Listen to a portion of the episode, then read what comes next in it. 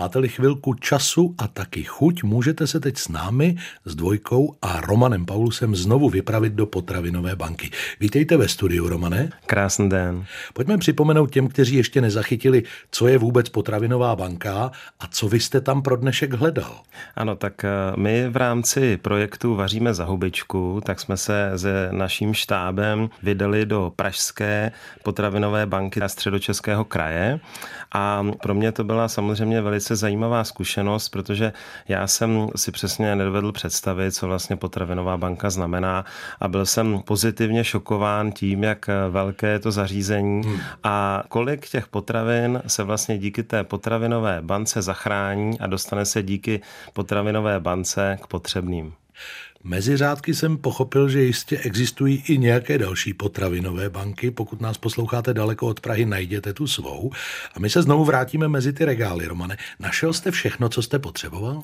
No já jsem toho našel vlastně ještě daleko víc. Hmm. Já jsem si možná původně myslel, když jsem tam poprvé jel, že tam budou třeba špagety, mouka, v lepším případě třeba cibule a česnek. Hmm a ono toho tam vlastně bylo tolik, že se dalo vařit úplně krásně.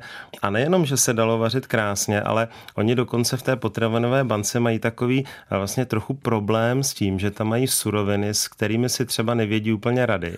Takové exkluzivní oleje a různé dochucovací prostředky, které třeba neznají ani ty pracovníci té banky a už vůbec ne ty klienti. Takže eh, byl jsem moc rád, že jsme s tím vlastně mohli taky trochu pomoci.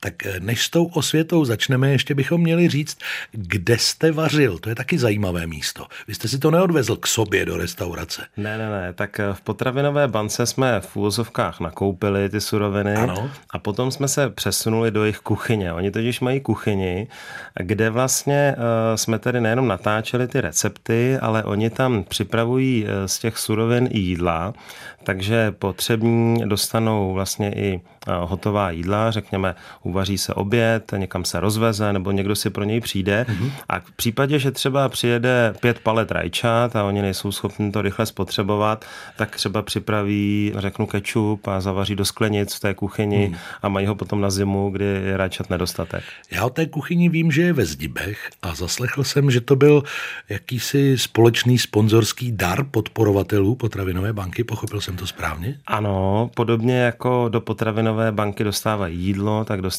nějaké vybavení a díky sponzorským darům si mohli vybavit tady tu kuchyni, která určitě by ještě chtěla občas nějaký ten dár. Ono, eh, jedna věc je kuchyně vybavit a druhá věc je ji udržovat v provozu schopném stavu. Takže kdokoliv by měl chuť dát nějaký spíš jako kdyby profesionální přístroj do té kuchyně, než třeba mhm. domácí robot, tak je určitě vítán a můžete si být naprosto jistí, že to opravdu má smysl. Tak a ať nezamluvíme ten dnešní recept, on je docela stručný. Schrnete ho, Romane, ve třech větách? Ano, my jsme tentokrát vařili špagety s rajčaty a lilkem. A já mám špagety, musím říct, hrozně rád, hlavně když mám k dispozici rajčata a nějakou jinou zeleninu, takže já jsem opravdu dal do dobře osolené vody vařit vařit špagety. Na vedlejší pánvičce jsem si na olivovém oleji opek česnek, trochu na barvu, Potom jsem přidal lilek, který jsem předtím ale ještě usmažil, mm-hmm. protože ono je opravdu dobré, když se usmaží zvlášť. A přidal jsem rajčata, dobře jsem to ochutil, nějakou bylinku. No a na konci jsem všechno smíchal dohromady, protože správné těstoviny se vždycky dovářejí v té omáčce. No a potom už na talíři jsem celý ten pokrm dokončil sírem. To už záleží na tom, jaký máte zrovna po ruce.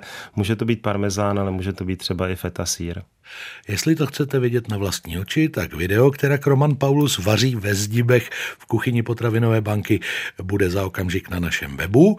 No a my zadáme domácí úkol někomu z kolegů, Romane, co říkáte? Tak, protože nejenom já jsem vařil, ale i naši moderátoři a tentokrát předáváme žezlo našemu kolegovi Mirkovi Vaňurovi, milovníku ostrova Hvár a bude vařit rybu po Chorvatsku.